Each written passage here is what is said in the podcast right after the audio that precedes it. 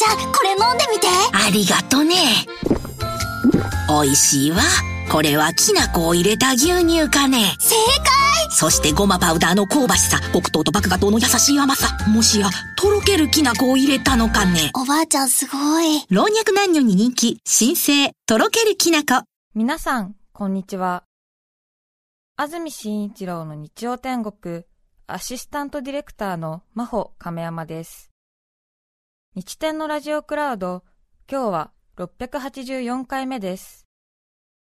日曜朝10時からの本放送と合わせて、ぜひお楽しみください。それでは、2月21日放送分、安住紳一郎の日曜天国、今日は番組の冒頭部分をお聞きください。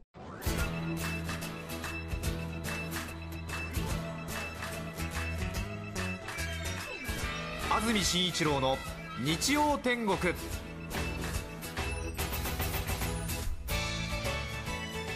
おはようございます。2月21日日曜日朝10時になりました。安住紳一郎です。おはようございます。中澤由美子です。皆さんはどんな日曜日の朝をお迎えでしょうか？大変天気のいい日曜日になっています。今日の関東地方予報は晴れ南から暖かい風が吹き気温はぐんぐん上がり各地5月の上旬ゴールデンウィーク頃並みの気温になります。そうですかゴールデンウィーク並みの陽気。わあ。すごい。最高気温東京熊谷で22度水戸前橋で21度横浜千葉宇都宮で20度の予想です私も今朝外歩いてきましたけれどもコートなしでジャケット1枚で十分でしたね。昨日の夜出勤して赤坂のビジネスホテルに泊まってるんで、昨日の夜まあ今朝の朝方になりましたけどもホテルに行くときはもうコートを会社に置いていきましたね。うん。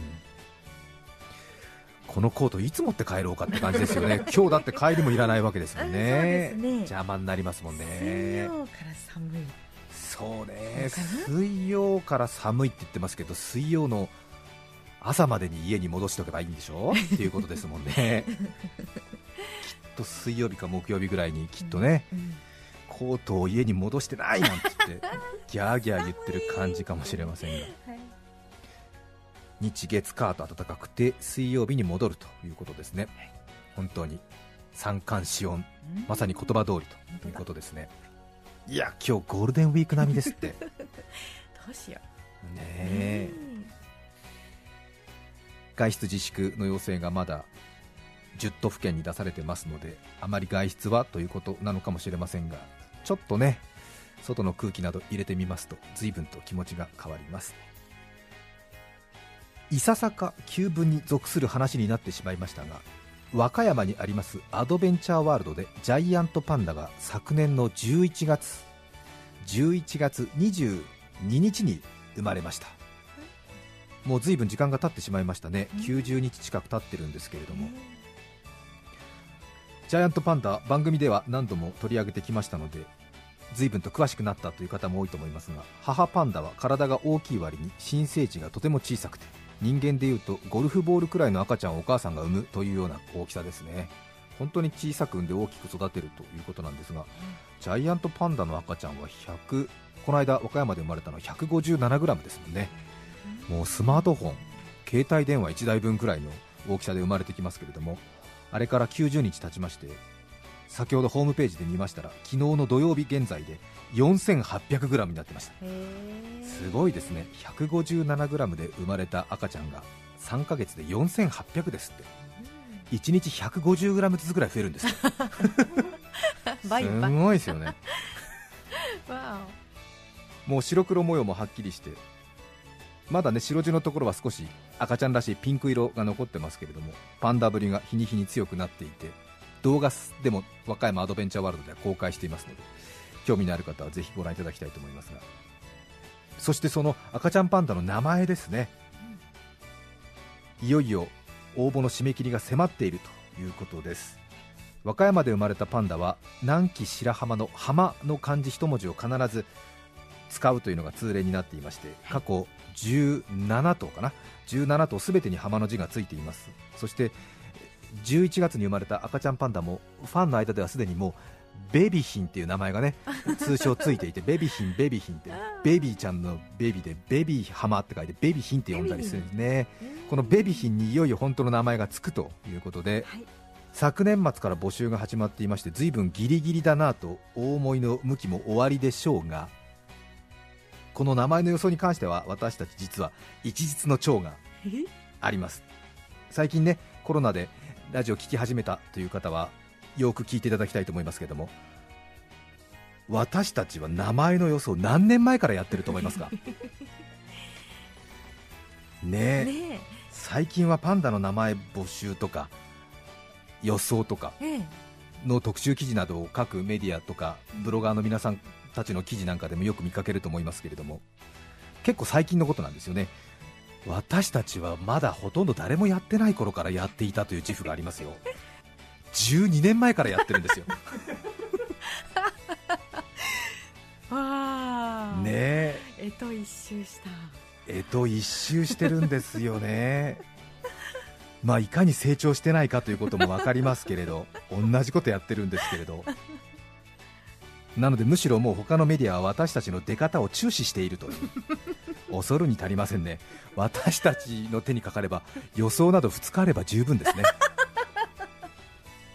最近はねいろいろ名前の予想といってもこれまでは有識者やら関係者の皆さん方がいくつかある候補の中から名前を選ぶということだったんですが最近はこのイベントとても楽しいものだとたくさんの人が気づきましてえたくさんの方が楽しみにするイベントになりましたので最近は応募の多かった名前を4つ5つぐらい最終候補に残してそしてその中で2回目の投票をやって一番投票の多かった名前たくさんの人が支持した名前が決まるっていうことがここ3年くらいですね、上野動物園のリーリーとかシャンシャンの名前は別に得票が上位だから選ばれたわけじゃなくてやはり最終的には動物園の関係者の皆さん方がいろいろなこれまでの経緯などを勘案して決めるということだったんですが和歌山は最近は純粋な人気投票になってますんでね。またたくさんの皆さんが興味持って投票しているということなのかもしれませんが、なので少しね予想の仕方も変わってきたということなんですが、どうでしょうかね。和歌山のパンダ上野のパンダに比べまして関東の皆さんはそこまで興味がないというところはあるかもしれませんが和歌山の新しい赤ちゃんに名前がつくということで少し予想してみてはいかがでしょうか。これから私たちの予想の立て方これを一部始終一部始終皆さんにお見せいたします。お見せします。はい。はい。真似するならしていただいても結構です。ただなかなかね12年の歴史そう簡単に盗めるとは思いません 私たちの予想の基本っていうのはですねネットワークを使うんですね。怖いくらいの団結を見せる人のつながり。これをいつも予想の基本としています。これまでの12年に及ぶ活動の中で共闘してきた共に戦ってきたパンダ仲間がそれぞれ各地で活動をしていましてここぞという時その自分の持っている情報とかひらめきとか最近のモードなどなどを私たちに伝えてくれるんですね。そのネットワークを持っている。ということなんですね。これは全国各地全国さらには世界に及んでいるネットワークがあるんですね。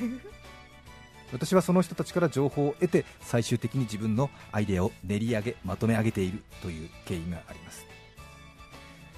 ただですねこう普段は連絡を取らない人たち年賀状のやり取りすらないメンバーがここぞという時にね 力を貸してくれる、まあ、一方的に借りてるって感じなんですけども皆さんのその優しい気持ちにおんぶしているおぶさってるって感じだけなんですけどもね私はスリーピングスパイと呼んでるんですが あ。普段何食わぬ顔をして生活しているんですけどもある日突然そのあなたの隣人が実はパンダスパイだったみたいな。ことなんですよ。いやこれはねあんまりねみんな公表してない人たちばっかりなんですよでじゃあちょっと予想立てますっていう時にまあ集まってえちょっとそれぞれのアイデアをお互い 開陳し合ってそして決めて精査していくみたいな作業なんですけどね。皆さん聞いてくださってますよね。どうでもいいですか？スリーピングスパイ。スリーピングスパイって言いますでしょ。へえあの普段はスパイ活動してないんだけれども、姿勢にいて。姿勢に完全に紛れ込んでるんですよ、で呼ばれない限りはずーっと、まあ、うん。いわばその眠った状態でずっと活動していって、ここぞっていう時にだけプッとこうね やるんですよね。だからパンダが生まれなければずっとスリーピング状態なんですよ。何食わぬ顔をして普通に生活してるんだけれどもあららというね、うんうん。日曜天国でパンダの名前また予想するんだっていう時だけにむくっとね連絡するみたいな感じで。お父さん今日の日曜日いないねってことになるんですよね。ゴルゴ13っていう漫画ご存知ですか？はい。ありますね。世界最強スナイパーね。えーイデオロギーに左右されることのない。依頼があれば誰からの殺人依頼でも答えるっていうね。へー凄腕スナイパーですけど漫画の話ですよ。え。スナイパーゴルゴ13への連絡方法って知ってますか？マニアックですよね。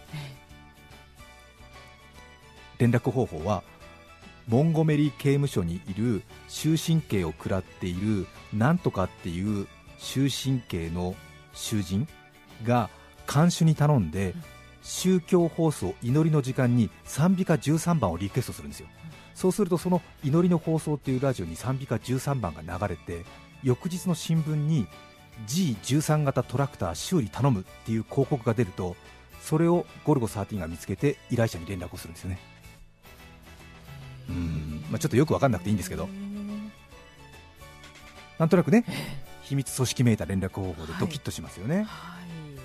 私たちパンダメンバーも実は秘密裏の連絡方法で連絡を取り合ってるんです。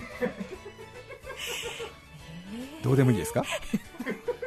わかりづらい方法で分かりづらい方法で。いろいろね、ほら最近個人情報とかうるさい時代だからうんうん。あんまり頻繁にこっちから連絡取っちゃいけないから、一方的に連絡を待ってるんですよ。実はですねええ。パンダ団との連絡方法はえ どうでもいい？パンダだパンダ団との連絡方法言っはちゃっていいの？そうですそうです。あこれあの過去に連絡取り合ったことありますから。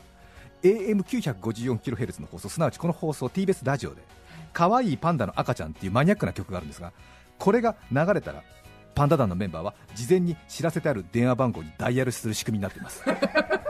ただこの生放送の可愛いパンダの赤ちゃんっていうリクエスト曲を聞き逃した場合はうん。スリーピングスパイは起きないわけ。でしょ？ですですですです。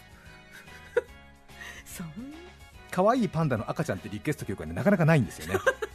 多分聞いたことないほとんど。ない。これがねさりげなく BGM とかにね使われてる時があるんですそうすると私のところに連絡来るんです。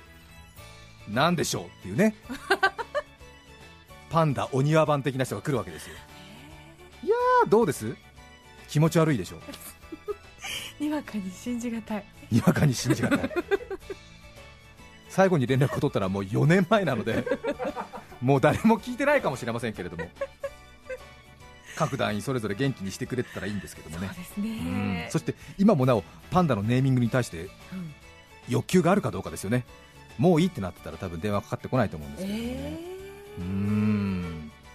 私たちがどういうふうにパンダの名前を予想しているか。具体的なねええ。あの候補名については放送でお伝えすることはできません。まだあさってまで募集中なのであ。私たちの放送が数勢に影響してしまっては私たちの意図するところではなくなってしまうのでえ少し抽象的な話に終始してしまうかもしれませんが予想の立て方はぼんやりとではありますが少しはわかるかなとは思います、まあ、電話くればの話ですけどね。やってみますか？ますの？やってみますか？ねえ。聞いたことないですもんね。可愛いパンダの赤ちゃんっていうね。多分 YouTube とかで検索しても一切出てきませんよこの曲は。うん連絡しちゃうから。うん。そうですよ そうかそう。まずないから。私が唯一カセットテープで1本持ってますから。ねえ。ちなみにこのカセットテープは上野公園のある売店にだけ売られてるカセットテープなんですよ、うん当っぽい。本当っぽいでしょ？そうなんですよ。で常にね在庫が1本だけ置かれてるんですよ。だから連絡取りたい人ねこのテープを買うしかないんですよ。怖いよどこまで本当の話だと思います？可愛いパンダの赤ちゃん。それではリクエスト曲お聴きください。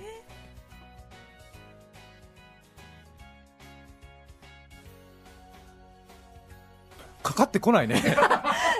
そうなの？そういうこと？やっぱダメってこと？俺これがお知らせのキーワードなんだけど。まあ待ちますわ。これ歌5番まであるから。えー、ちゃったよ自分が びっくりした はいこちらパンダ本部お名前どうぞはい、白ふわこです。ふわこ同士お久しぶりじゃないどうしお久しぶりです。元気？元気にしてます。ありがとうございます。ドキッとしたよ久しぶりお久しぶりです。嬉しい。い元気にしてた？はい、ありがとうございます。懐かしい懐かしいじゃなシャンシャンの時以来だねそうですね、その際はお世話になりました。こちらこそはい、NHK の「ニュースウォッチ9」へのか乱作戦もお見事だったよ おかげさまで。嬉しいよありがとう今日聞いててくれたんだはい、聞いてました。もちろん。最高だよ工作員少し懐かしい話もしたいところなんだけど早速今回の件について少し意見聞かせてくれる、はい、わかりました。えーはい。えっ、と今回なんですけれども、うん。いつもやっているんですが、明治安田生命の人気名前ランキングを安住さんの教えに従ってチェック必ずするんですけれども、はい。そこからまず一つ候補を選びました。うん。でその他には安住さんの過去の予想うん。から当たるんじゃないかという説を私持っているので、そこから過去の安住さんの2014年ぐらいからのものを遡って、そこから6つ候補を探しまして、うんあと今回初めて見たのがえ明治安田生命の名前の人気漢字ランキングというものがあったので、そこも見てそこから4つ候補を挙げました。名前じゃなくて漢字の方行ったんだあそうですね。もう漢字1文字なので、うん。そこからいけるんじゃないかなって思いました。さすがだねふわこ同士。ふわこ同士は理論詰めだからね。いいよね。すみませんちょっと気持ち悪くて。うん、うん、お互い様。あそうか。ー、はい、じゃあ461じゃあもう11ぐらいに絞ったってこと？あとはなんか街を歩いていて漢字を見たらとりあえずハマをつけてみるっていうのをやっています。街で見かけた気になる感じにハマをつけてみる？はい。もう病気じゃない。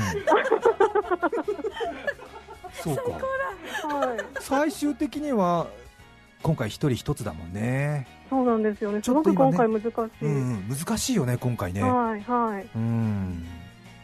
絞りきれないなっていうところはあると思いますけどはい。さっきの名前ランキングと過去予想と漢字のランキングからいくとあんまりいいの来ないでしょ、実はそうなんですよね、うん、そうなんです。意外と使われてしまっているものが多いなっていうのが今回の悩みです。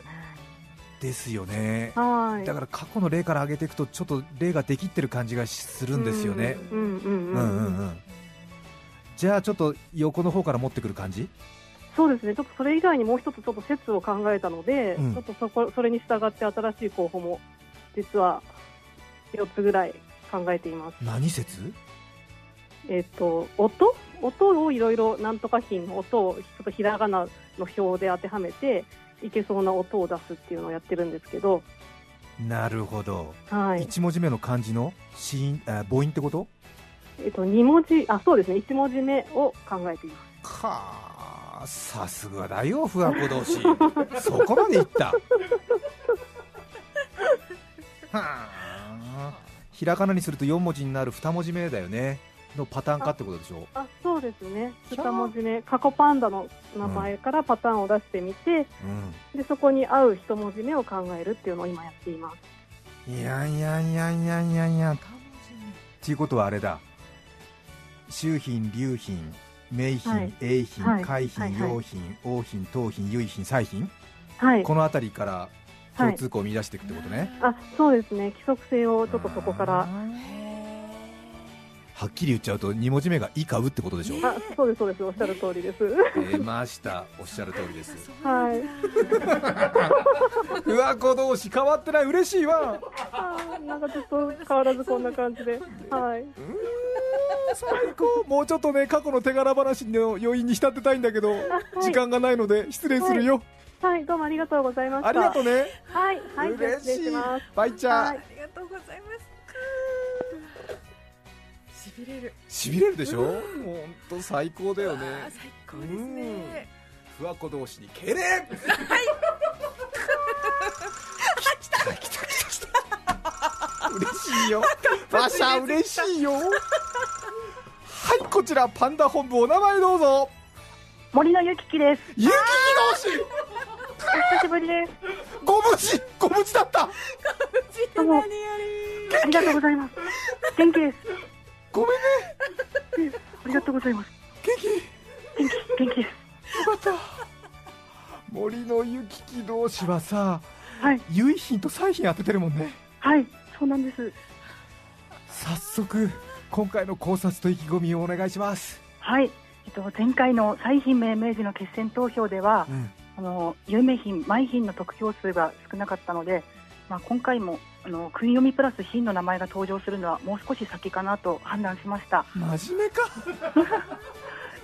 最後の決戦は彩品、景品、はい夢品、舞品だったもんね、あ、そうですね。はい。だからえーオンオンの方が上位2つにいったってことね、またあのアドベンチャーワールドのホームページに今掲載されてます。うん。あの未来への希望とか、うん、命のバトンっていう言葉がヒントになるのかなとも思ったんですけれども、なるほど、最終的にはやっぱり複数候補の中から決選投票で決まるので、うん、まあ、ある程度人気のある可愛らしい字面で読みやすい漢字を選ぶことにしました、さすが、うん、和歌山、最近は決選投票やってんだよね、そうなんですよね。4つか5つの候補をパッて見せられて、じゃあどれがいいですかって全員に聞くシステムだから、はい、字面が可愛いのと、パッと見て子供でも大人でも読めるものがいいってことだよね。うん、はい。そうですね。であの毎回チェックしてます。あの明治安田生命の赤ちゃんの名前ランキングに加えて、今回は常用漢字と人名漢字の一覧も確認済みです。ほら。それは幅広く。ピンときた、はい来ちゃった、来ちゃい来ちゃいましたそうですね来ました。そう。候補はもう一つに絞ってる、あの今まだ3つまで候補を絞っているところで,、うん、はい、でその3つがですね、うん。まあ、季節にちなんだ名前と、うん。幸せそうな感じの名前と、ははい。いそれから中国語の意味でもこう愛されそうな感じの名前を選んで3つの中からちょっと今残り少ないんですけどあの考え中です。さすがだよ、ゆきき殿。あありがとうございます。私も季節とプラス中国語でいい意味の一つあるでしょ、漢字。はいはい。あれいけるんじゃないかなって一瞬あ見てんだけど。本当で、すか？でも4候補に残った時にちょっと地味に映るんだよね。はい、迷うよね。うん、迷いますね迷います。わかる。ゆきき同士。はい。もう少し昔話をしたいところだけど、時間なんだ。はいいや、嬉しいよ、連絡くれて。あこ私もとても嬉しいです、ね。ありがとうございます。ありがとうございます。では、失礼します。はい失礼します。失礼しますゆきき同士に敬礼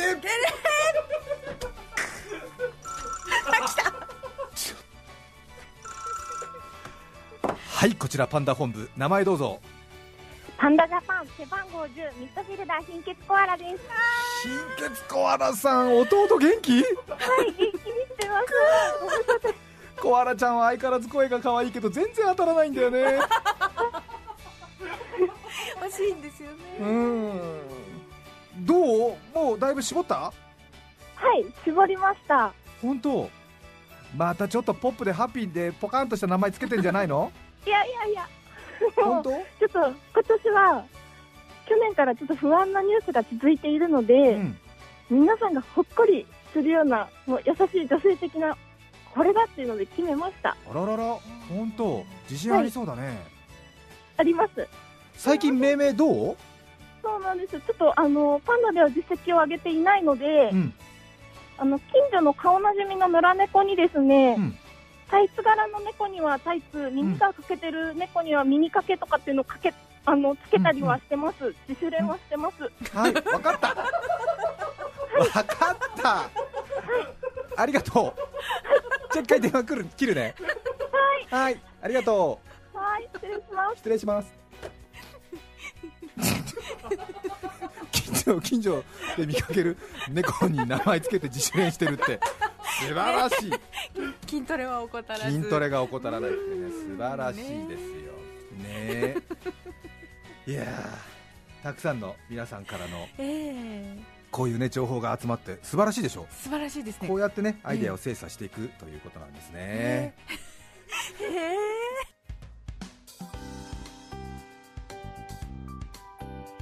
さて今日は私のお気に入りというメッセージテーマでお便りをいただいています。入間市の天美恵子さん女性の方。あ失礼いたしました。そうですちょっと電話がかかってきましこの曲この曲ですそうですもんね。ねやっぱりこの曲だって気づいちゃったみたいですね。失礼しました。はい。パンダ本部です。お名前どうぞ。えー、完熟マンゴーです。完熟マンゴーさん。あらららららららお久しぶりです。ご無沙汰しております。ご無沙汰しています少し懐かしい話もしたいところなんですけれどあ、はい。早速 和歌山のパンダの名前の予想なんですけどはい。少しお考えご開示いただけます？はい。あの、私は、有品の時も彩品の時も、こう、インスピレーションで降りてきた名前をつけて成功しているので、ええ今回もそんな感じで考えました。そうですかはい。具体的に候補はいくつぐらいに絞ってますか？候補今2つありまして、2つええ。えーはい、一つはあの今、世界中が先の見えない闇に包まれる中でまるで冬の終わりにこう土から芽吹く草花のように世の中を明るく幸せな気持ちへいざなってくれてうん。包み込んでくれるような元気な女の子に成長してくれることを願って考えた名前です。2つ目は？はい、2つ目は最初男の子ということでインスピレーションを受けて捨てきれずに悩んでいる名前でこちらは世界中がやはり先の見えない闇に包まれる中で世の中を明るく照らしてくれて寄り添ってくれて見る人の心に元気を与えてくれるような女の子に成長してくれることを願って考えた名前です。なんか両方とも似てませんかね？え そうですか。うん。えでもですね先ほどあの他の諜報員の方、はいあの白ふわ子さんと、森のゆききさんがおっしゃっていた「あのい」と「う」で終わる文字だったり、うん。あと季節感とかはい。中国的なイメージっていうのにうん。2つとも当てはまっているのでえこれはいけるかなと思っています。えでもマンゴーさんは世界中が先の見えない闇に包まれる中って読みたいだけじゃないですか。ねいいお声で言われるとやっぱりいいですね。はい。まあ、明るく世界が明るくなってくれるといいなというイメージですね。2つとも。うん。マンゴーさん大丈夫かな今回。どうでしょうか。自信ありますか？あ私は今パンダジャパンの戦いを楽しんでいます。もう。もう自分の仕事を隠そうともしていない。説得力ある。そうですか。お元気そうで何よりです、ありがとうございます。呪術廻戦楽しみにしてます。ありがとうございます。じゃあ失礼します。失礼いたします。はいありがとうございます。ありがとうございました。お気づきですか？もうお気づきですよね。ネットで調べてみてください。本物の人なんですよ。本当に。2月21日放送分、安住紳一郎の日曜天国。それでは、今日はこの辺で失礼します。安住紳一郎の日曜天国。今日2月21日は漱石の日。坊ちゃんの心一つで入社が決まる。そう我が輩はコネである。TBS ラジオ FM905 AM954 さて、来週2月28日の安住紳一郎の日曜天国。メッセージテーマは、謝りたいこと。ゲストは漫画家山崎まりさんです。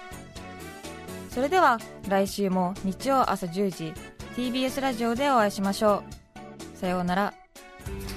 安住紳一郎の TBS ラジオクラウドこれはあくまで試供品皆まで語れぬラジオクラウドぜひ本放送を聞きなされ954905